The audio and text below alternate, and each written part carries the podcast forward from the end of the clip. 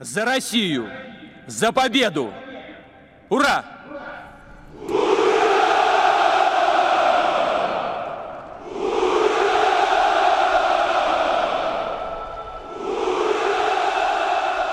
Tady je Matěj Skalický a tohle je Vinohradská 12. Vladimir Putin v projevu na moskevské přehlídce k výročí konce druhé světové války prohlásil, že obrana vlasti je nejposvátnější povinností. President Vladimir Putin just gave his speech. L'occasion pour Vladimir Poutine d'exhiber au monde entier la force de frappe militaire de la Russie. Velkou část projevu na ní ale prezident Putin věnoval současné invazi na Ukrajinu. Tu ospravedlňoval jako údajný vynucený krok a jediné správné řešení. A přirovnal boje na Ukrajině k výzvám, kterým čelil Sovětský svaz po napadení Hitlerovým Německem ve 40. letech. Bylo to chaboučké. Hodnotí dlouho očekávaný projev Vladimíra Putina ke dní vítězství komentátor Českého rozhlasu Libor Dvořák. Zaznělo vůbec něco důležitého? Jak letos vypadaly obyčejně zuřivé oslavy 9. května v Moskvě? A rozhodne se Rusko použít taktické jaderné zbraně? У России другой характер. Jediné správné řešení.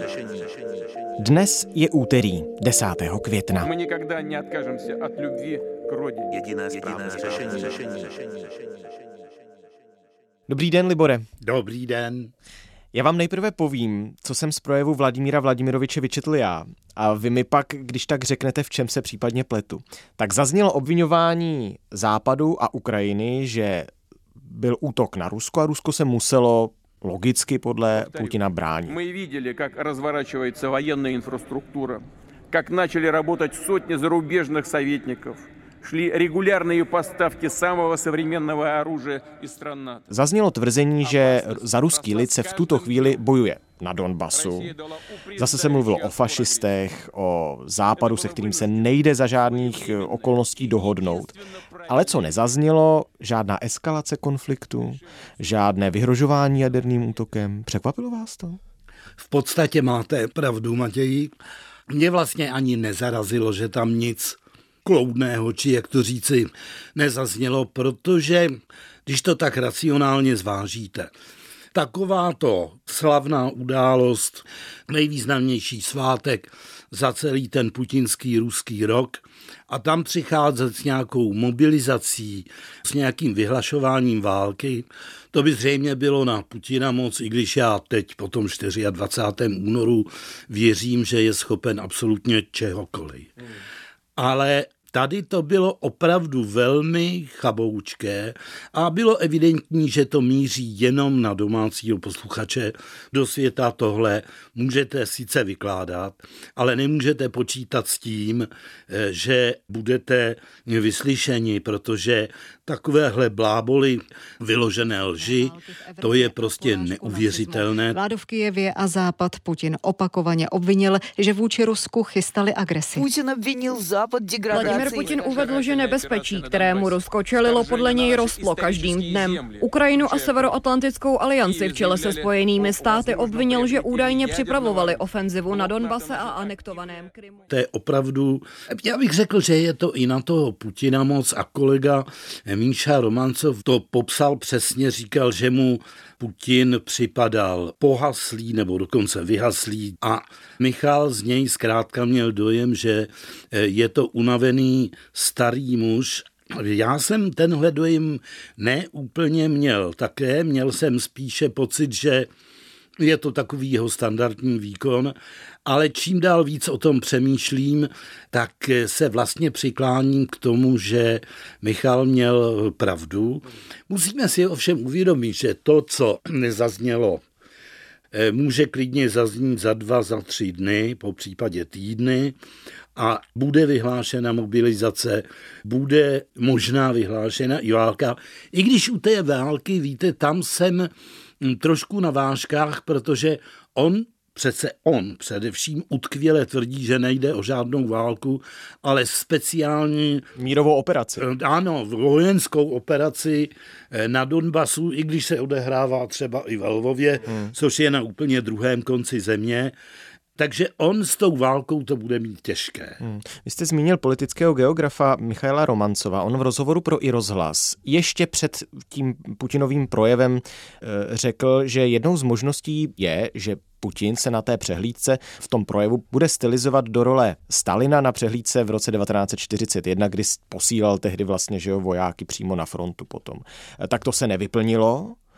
Můžeme zmínit, Libore, kdo na přehlídku dorazil ze zahraničních hostů. Nebyl tam třeba Aleksandr Lukašenko?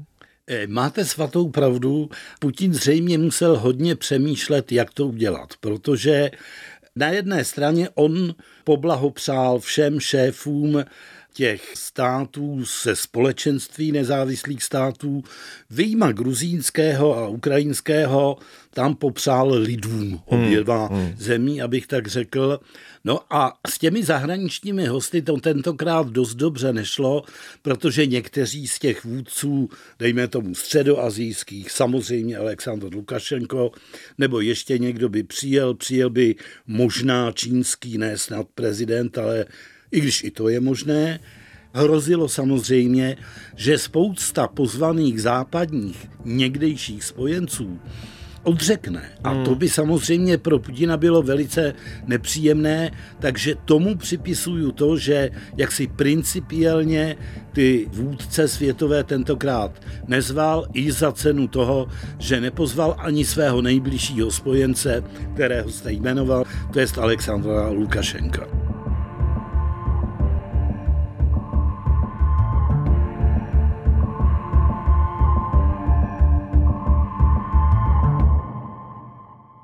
On svůj projev k výročí konce druhé světové války měl i ukrajinský prezident Volodymyr Zelensky, který mimo jiné prohlásil, že Ukrajina nad Ruskem zvítězí.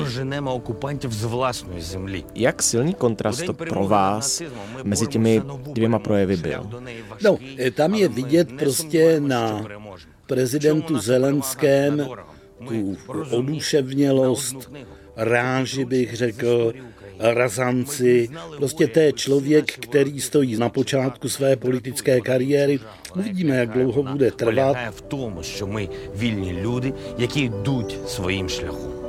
І на цьому шляху сьогодні ми ведемо війну і нікому не віддамо ані клаптика своєї землі. Ukrajinský prezident Volodymyr Zelenský prohlásil, že jeho země bojuje za nové vítězství a Rusku nepodstoupí žádnou část svého území.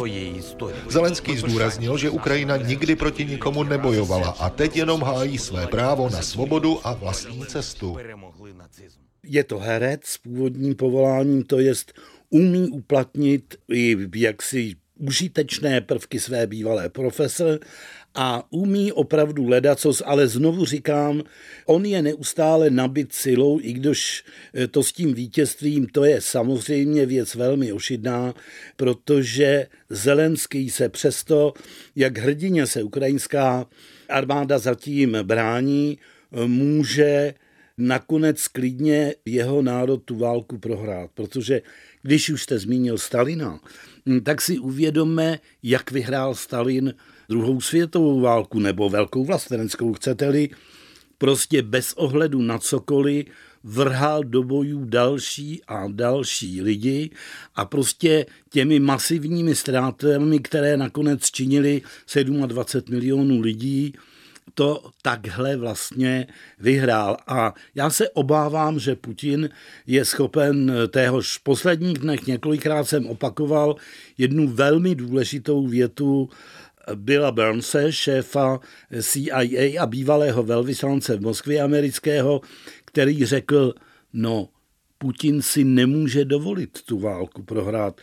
A abych pravdu řekl, já se k tomuto názoru překláním také, protože v sásce je příliš mnoho, i když Putin je samozřejmě schopen i porážku prohlásit za vítězství, i když to na Rudém náměstí neudělal. I když přesně tohle to jsem od něj čekal. Hmm.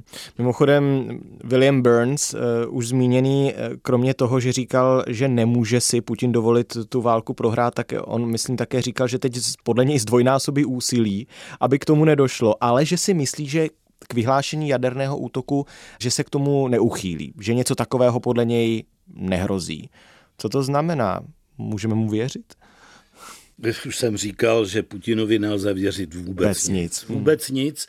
A pokud jde o tohle Burnsovo tvrzení, tak možná, že alespoň prozatím je Putin rozhodnout nepodnikat nějaké frontální kroky v podobě třetí světové války, která by byla vedena eh, jadernými strategickými zbraněmi. To asi ne, ale že by byl schopen a ochoten udeřit nějakou půltunovou náloží jadernou, taktickou, například na ocelárny Azovstal, to bych si představit uměl tím spíš, že moje oblíbená paní doktorka Drábová, myslím v české televizi, zmínila, že ty důsledky takovéto i jaderné exploze jsou opravdu velmi lokální a jí jako odborníci a jaderné fyzičce můžeme věřit, že ví, o čem mluví.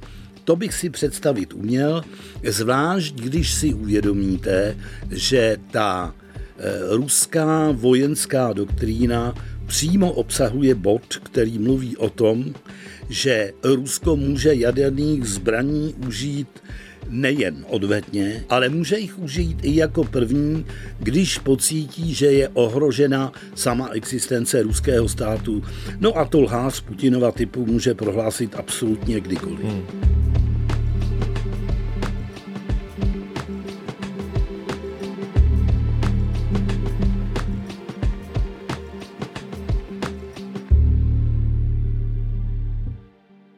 Zpět na to rudé náměstí v Moskvě. Jaká byla vojenská přehlídka letos? Víte, já bych řekl, že byla jako obvykle taková se vší parádou. Já se vzpomínám, že v těch 60. letech jako velvyslanský synek jsem se na ty přehlídky docela eh, těšil. Vy jste žil v Sovětském ano, svazu, ano, takže protože, to pamatujete. Ano, ano. Tady Moskva, Jan Petránek. Hlásím se z Rudého náměstí. Ale tenkrát asi, protože to bylo daleko blíž ke konci války, 20. výročí vítězství vrcholí. Tak to nadšení bylo jaksi nefalšované. Na tomto náměstí se vždy scházeval lid k rokování, ke slavnostem i ke smutku. Zde se dovídal o začátcích válek i o jejich koncích. Zde mu byly rozdávány zbraně, když se nájezdníci chystali k útoku na město. Ale takové zbraně jako dnes ještě na Rudém náměstí nikdo neviděl. Ti veteráni, kteří tam přicházeli, byli ve zralém nebo docela ještě mladém věku, zejména pokud se jim podařilo válku přežít jako 19-20 letým. Bylo to zkrátka úplně něco jiného než dnes, když už tam můžou dorazit jenom pár doslova stoletých babiček a dědečků, ale jinak bych řekl, že to zkrátka mělo takový ten sovětský, anebo teď putinský ráz, potud vlastně se na tom nic nezměnilo a docela ústrojně do toho zapadal i ten Putinův projev. A bylo to tedy stejně honosné jako v těch minulých letech? Protože ono se spekulovalo o tom, jestli bude dost techniky, nebo co se tam tedy vlastně ukáže. Navíc byla zrušena ta letecká část kvůli špatnému počasí, ano, tedy údajně. Ano, ano. Se říká, že té techniky i mužů, kteří přišli, bylo zhruba stejně nebo srovnatelně eh, podobné počty, jako byly v těch uplynulých letech, takže si myslím, že se nic nezměnilo. Tady je hodně eh, důležité v tuto chvíli to, že ten 9. květen, nebo den vítězství po Rusku, je dnes opravdu nejdůležitějším svátkem roku a jako k takovému se eh, k němu všichni staví, to jest jak politici, tak i obyvatelstvo, které je ochotno, po případě nuceno, s tím režimem souznít. Ono, když jste nabízel to srovnání s těmi 60. lety minulého století, tak připomeňme, že ty velké zuřivé oslavy v Sovětském svazu bývaly spíš na velká výročí, pokud vím, takže možná se nabízí spíš otázka, proč jsou nyní každý rok tak velkolepé. Je to prostě tím, Libore, že už odpadlo to podzimní slavení eh, Velké říjnové revoluce? Eh, je to tím, že odpadly v podstatě skoro všechny ty staré sovětské svátky, vy dejme tomu první máj, který býval hmm. skoro stejně honosný jako ten 9. květen.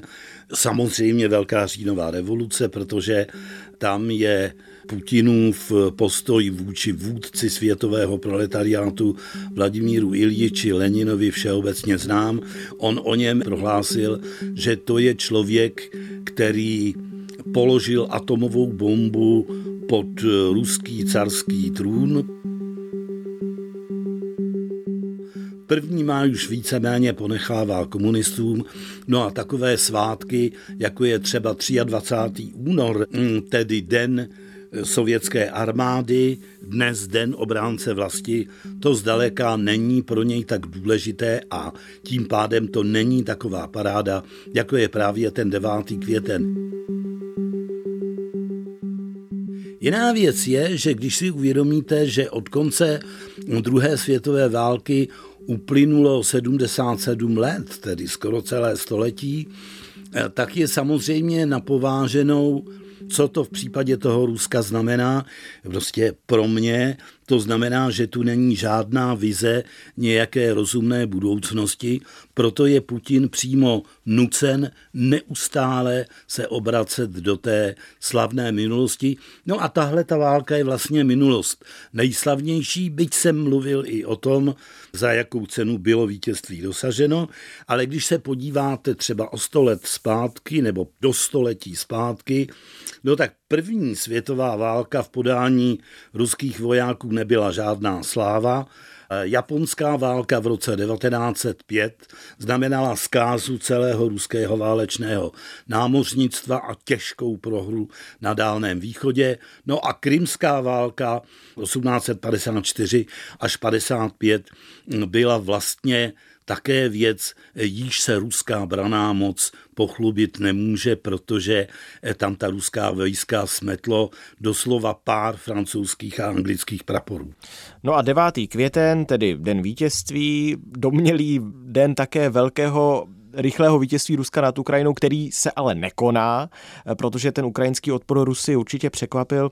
Co říkáte na to, jak s tím teď pracuje ruská propaganda? Protože ta se zatím před ničím nezabrzdila. Já nevím, jestli jste viděli, já jsem viděl na sociálních sítích videa dětí v průvodu s takovými obleky ruských jako tanků, brněných vozidel a děti jako sestřičky z nosítky.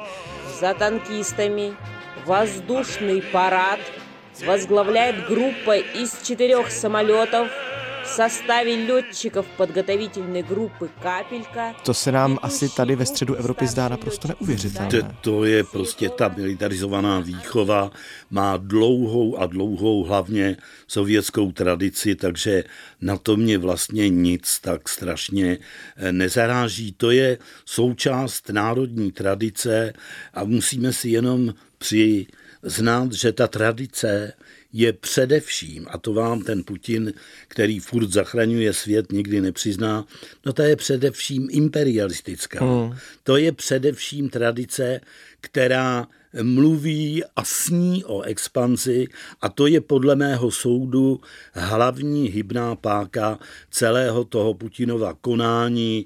Eh, počínaje asi eh, tím nechvalně známým proslovem z roku 2007 na eh, Mnichovské bezpečnostní konferenci, kdy v podstatě volal po obnovení sfér vlivu a takovýchhle věcí a Západ ho asi tenkrát špatně poslouchal nebo nevěřil, že to Putin myslí vážně. Další léta ukázala, že to myslí smrtelně vážně a od roku 2008, kdy tedy dosáhl toho bleskového vítězství v Gruzii, přišla anexe Krymu v roce 14 a rozpoutání té separatistické války na východě Ukrajiny. Pak přišlo i syrské dobrodružství, které trvá dodnes, ale které patrně zdaleka nespůsobuje Putinovi takové problémy, jako to, do čeho se pustil eh, před tím necelým čtvrtrokem To bylo zkrátka tak, že eh, on zřejmě nezvážil správně eh, síly a možnosti Ruska. Обращаюсь сейчас к нашим вооруженным силам и к ополченцам Донбасса. Вы сражаетесь за Родину, за ее будущее. за то, чтобы никто не забыл уроков Второй мировой, чтобы в мире не было места палачам, карателям и нацистам. Сегодня мы склоняем голову перед светлой памятью всех, чью жизнь отняла Великая Отечественная война. Já bych nevyloučil, že ten jeho v určitém smyslu nejistý řečnický výkon na Rudém náměstí je dán i tím, že je to bez pochyby zkušený politik a inteligentní člověk, že si to zkrátka musí uvědomovat. Na druhé straně určitě se snaží v sobě nejrůznější pochyby potlačit, ale marná sláva musí si uvědomovat, jak to prakticky je. Tak moc díky za vaše odpovědi, Libore. Není zač, naslyšenou.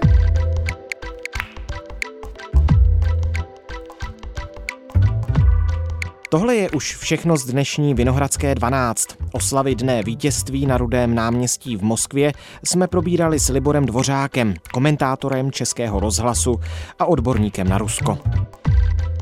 O Vladimíru Vladimirovičovi jsme s Liborem už jednou mluvili. Ta epizoda se jmenovala Cesta do hlubin Putinovi duše. Najdete ji stejně jako celý náš archiv na webech i rozhlas.cz, můj rozhlas.cz a taky ve všech podcastových aplikacích. Naslyšenou zítra.